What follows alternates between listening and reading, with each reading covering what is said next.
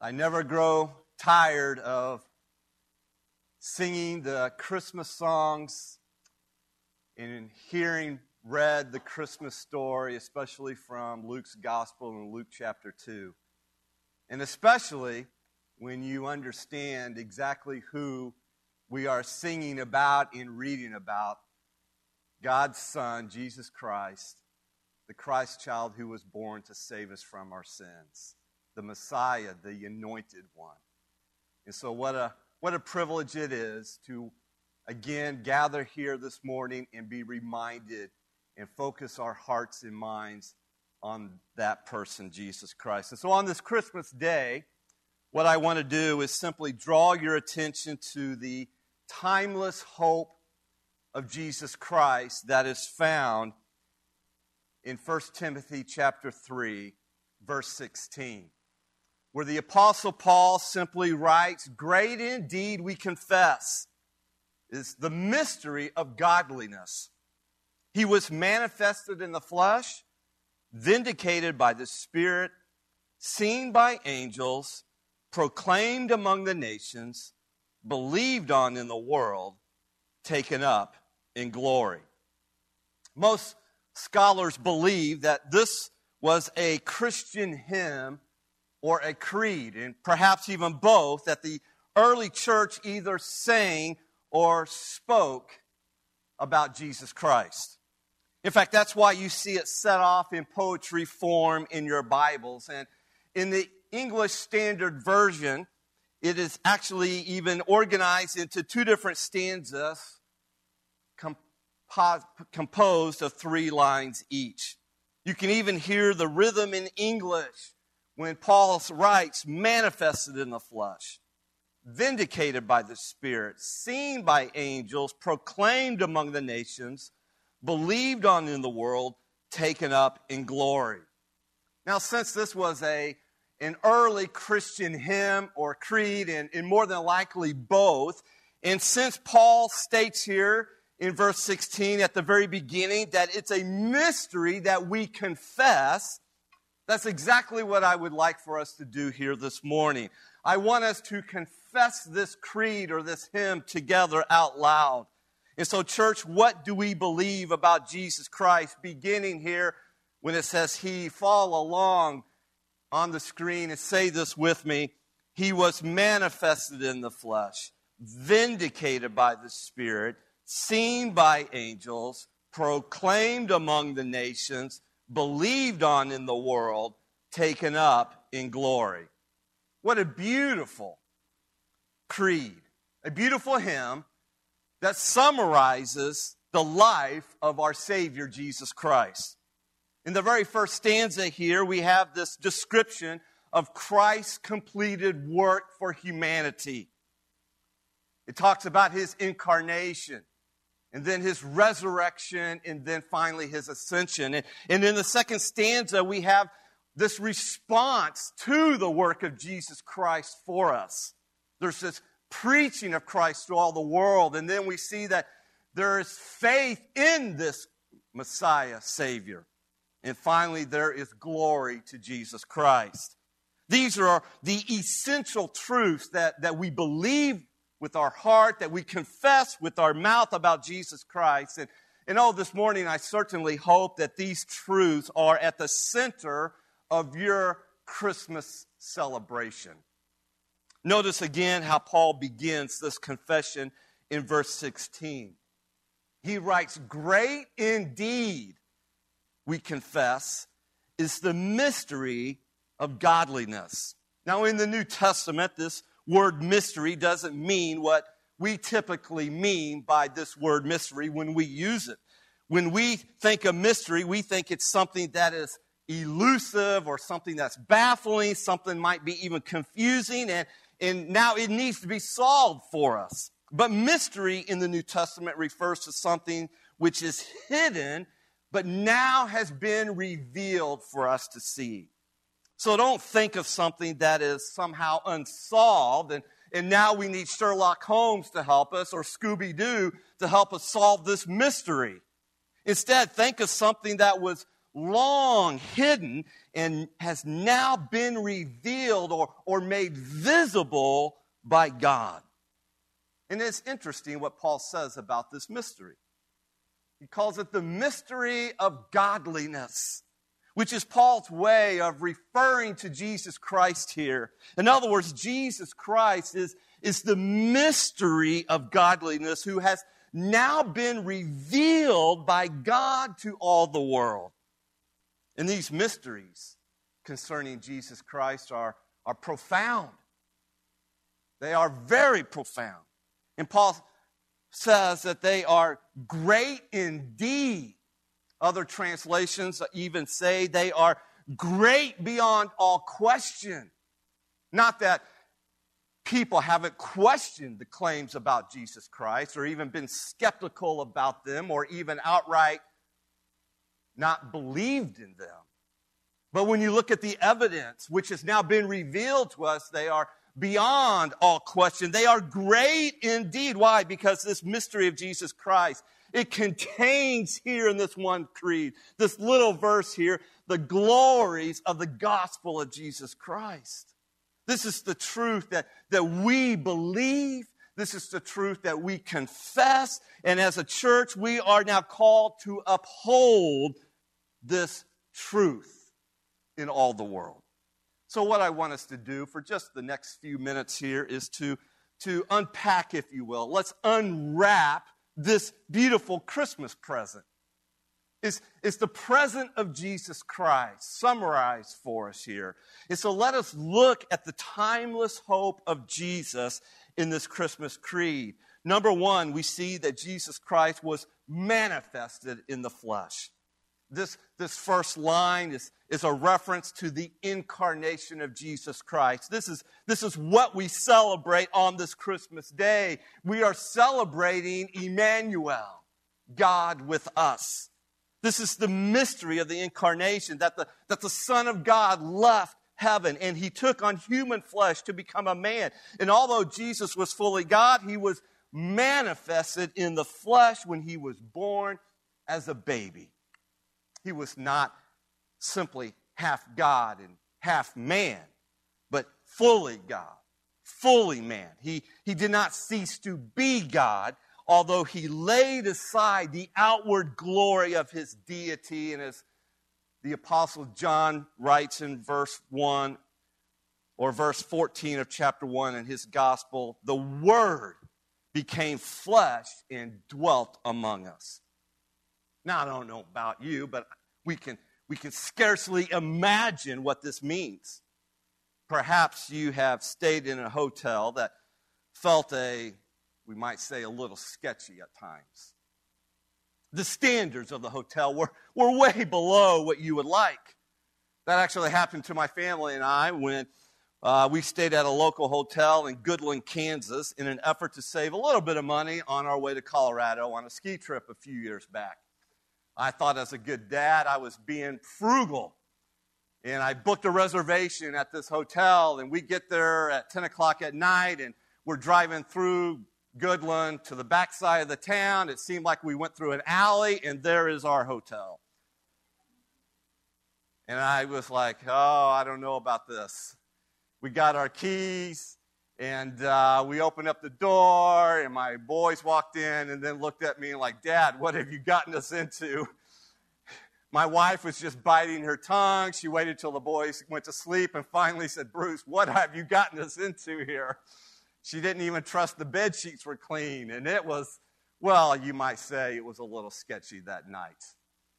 We saved some money, though. Yet all of that pales in comparison to coming from the, the glories of heaven to being manifested in the flesh for our sakes. And since Jesus was manifested in the flesh. Everything he did on this earth, he did in a, in a real human body. The events leading up to his crucifixion were physical events. His, his cheek was kissed by his betrayer, his face was spit upon, his body was beaten and bruised, his, his back was flogged, his head was pierced by thorns, and his 1 Peter 4, verse 1 says, Christ suffered in the flesh. Jesus even died in the flesh. It was a real body that was nailed to the cross. It was a real body that was punished for our sin. And it was a real body that was taken down from the cross, wrapped in linen, and laid in a tomb. Listen, Jesus did not just appear in a body, the body in which he appeared was crucified and buried. However, he did not remain in the grave, which brings us to the second line here. Number two, Jesus was vindicated by the Spirit. This second line is likely a, res, a reference to the resurrection of Jesus Christ. In other words, the Holy Spirit confirmed or proved that Jesus Christ is God's own Son and the Savior of the world by, by raising him miraculously from the dead.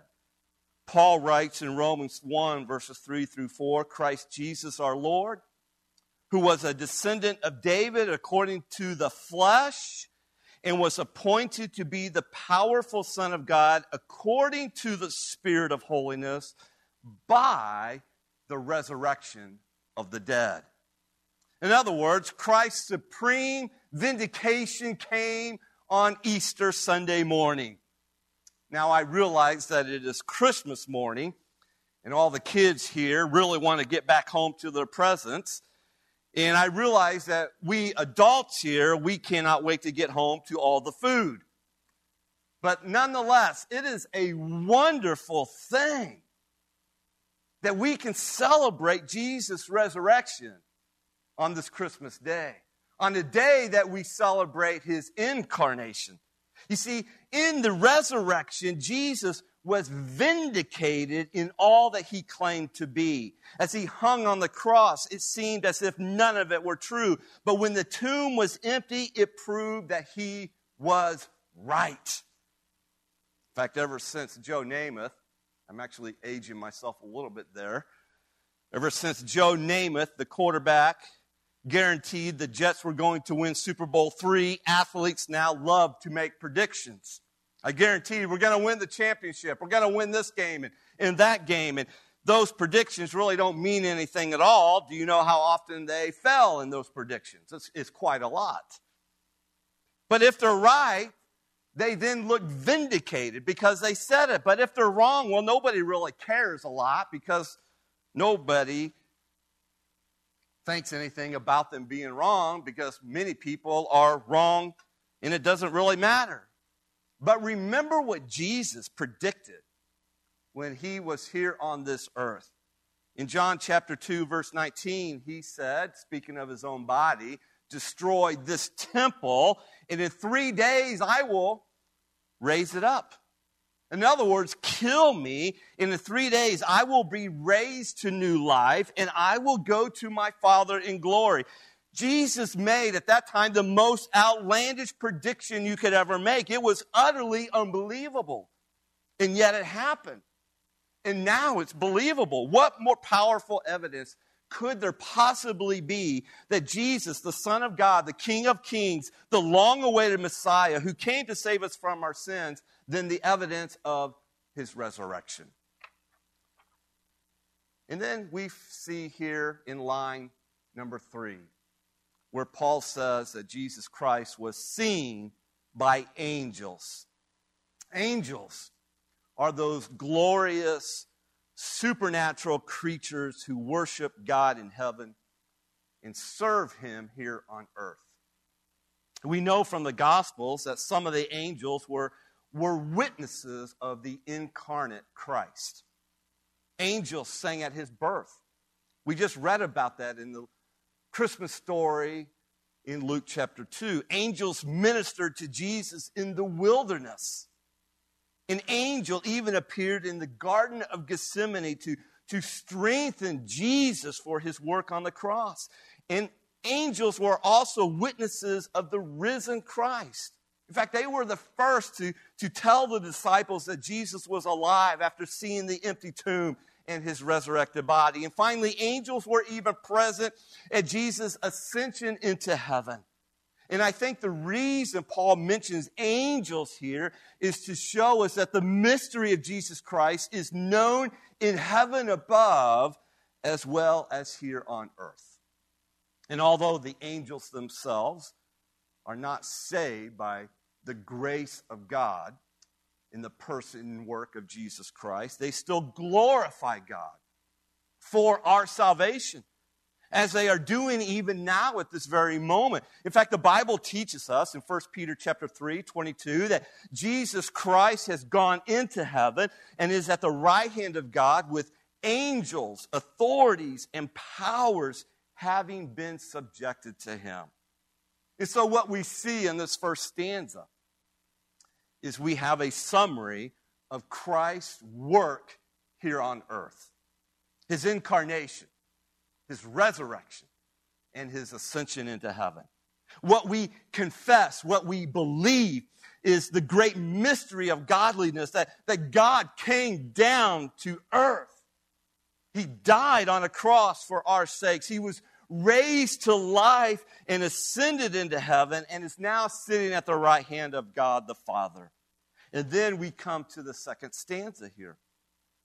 Again, the first stanza showed Christ's completed work, and, and the second stanza shows the response to that work on earth.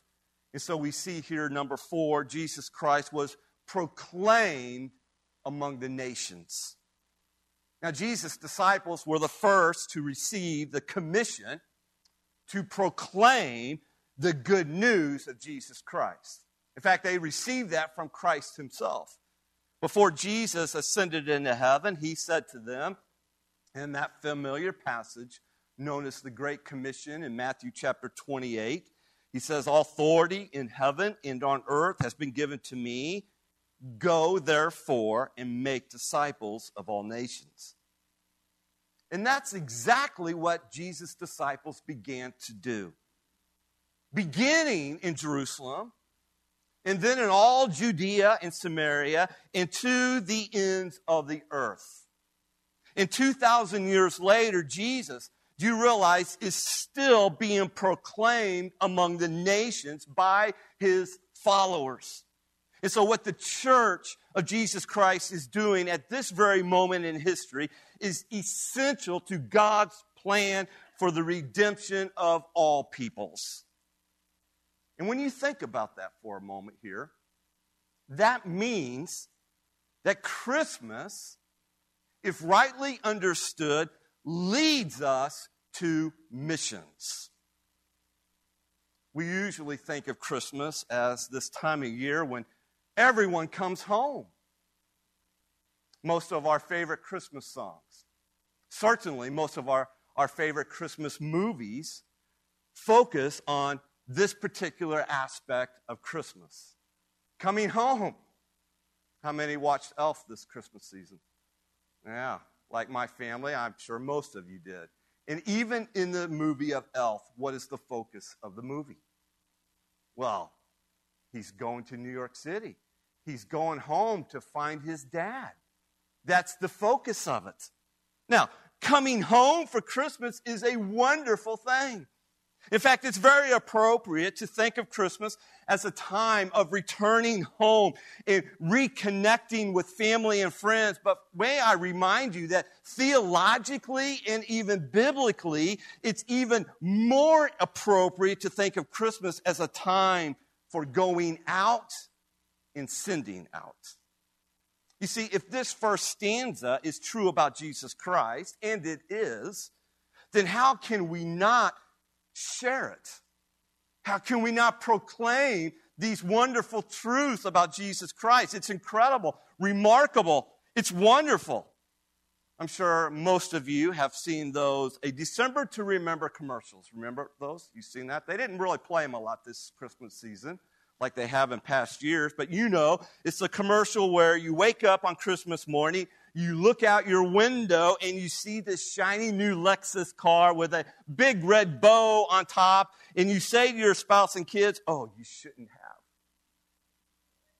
Thank you so much. Let me know if this happened to you this morning. I would love to hear that story. When you see that commercial, I don't know about you, but you probably thought, man, who has that ever happened to? I'd love to meet that person if that's happening. And then you think, where do they get a big giant red bow like that? But let's, let's pretend for a moment. Let's say that that did happen to you. Let me tell you, this morning, even here in our church, you would be telling everybody about it. You'd be saying, you walk up to somebody and say, you would never believe what I got for Christmas this year. A new Lexus with a giant big red bow on top. And they'd say, no way, I don't believe you.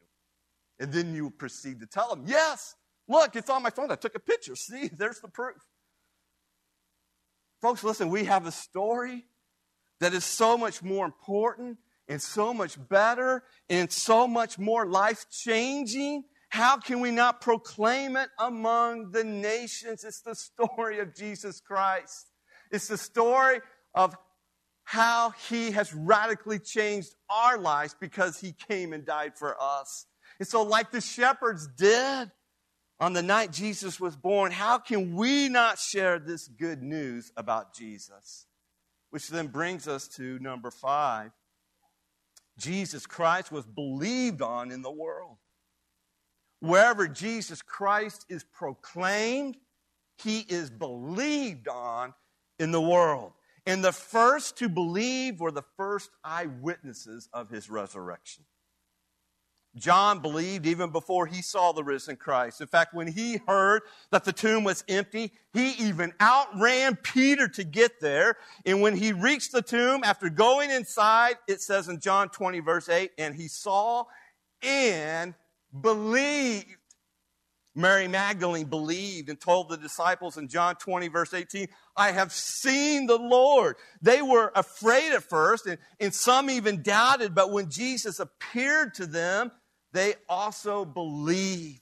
And eventually, Thomas believed in spite of all his initial doubts. And later on, 3,000 people believed after Peter finished preaching on the day of Pentecost. And, and as the first church in Jerusalem continued to preach about this Christ that we're celebrating today, we are told in Acts chapter 2, verse 47, that the Lord added to their number day by day those who were being saved.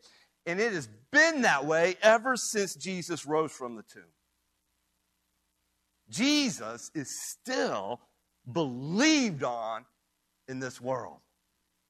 He is still making radical differences in people's life.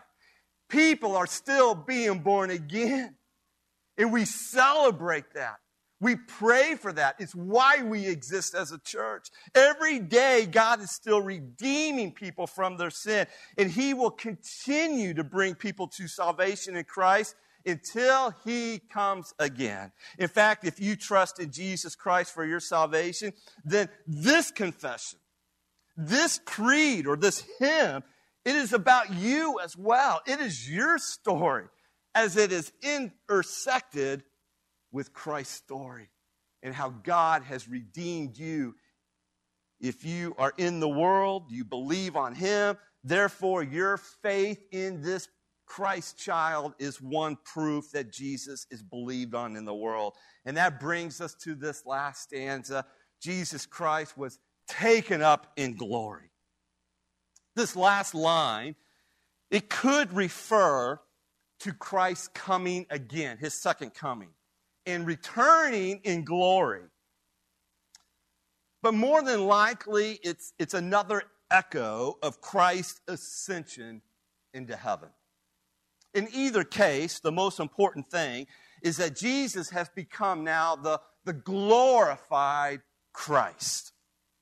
This word glory is the word that the Bible uses quite frequently to describe brightness splendor or radiance. It, it represents the, the majesty and the supremacy of God Himself. And so, by virtue of His resurrection, by virtue of His ascension into heaven, Jesus is now exalted and enthroned and is now radiating the glory of God in heaven.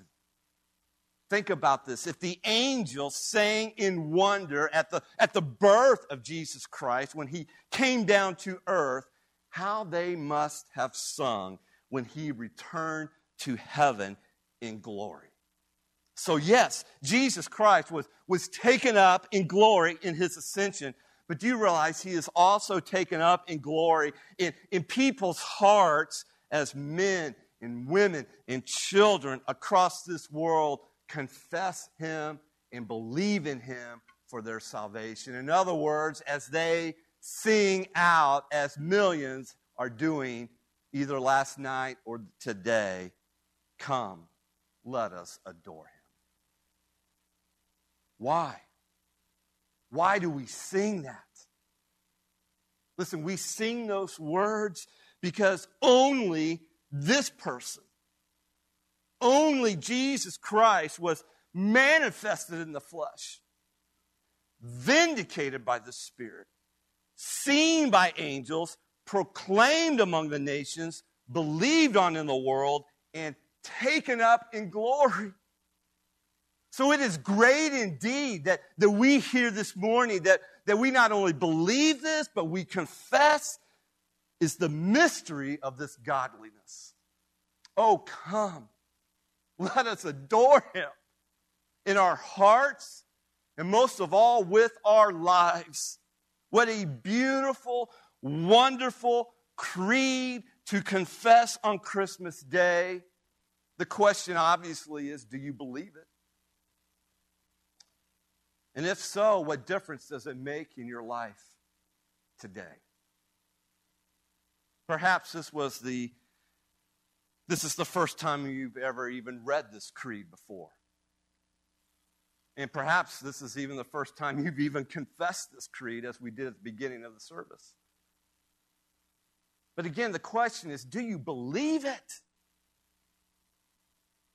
And if so, what difference will it make in your life to believe this grand story of Jesus Christ? Listen, Christmas, it not only marks the, the beginning of Christ's life here on earth, Christmas also marks the beginning of a, a new way of life for us as Christ followers what Paul refers to as this way of godliness, which is simply living a God honoring life. And so Jesus did not come to simply give us a pass on our sin, like a verbal warning from a police officer. No, no, no. He came. He came to die for our sin. He came to rise from the grave so that we now here could live a godly life free from the bondage of sin. This is why Paul begins by saying, Great indeed, we confess, is the mystery of godliness. And this godliness is revealed in none other than his Son, Jesus Christ. Paul Tripp writes in his Christmas devotional, Come, let us adore him. Many of you have this devotional as we uh, made it available to you to purchase for your Advent readings or your daily de- devotional readings. And if you will continue to read in that book, you will read this week of these words here by Paul Tripp. He writes, and I quote, One of the beautiful things about the Christmas story isn't that it doesn't offer just my past forgiveness and future help, but everything I need right here, right now. Jesus came so that I would have everything I need to fight the discouraging battle with private sin.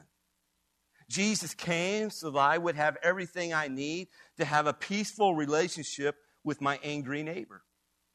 Jesus came so that I could stand against the temptations of racism and prejudice. Jesus came so that I could forge with my spouse a marriage of unity, understanding, and love. Jesus came so that I could parent my children with patient wisdom and grace.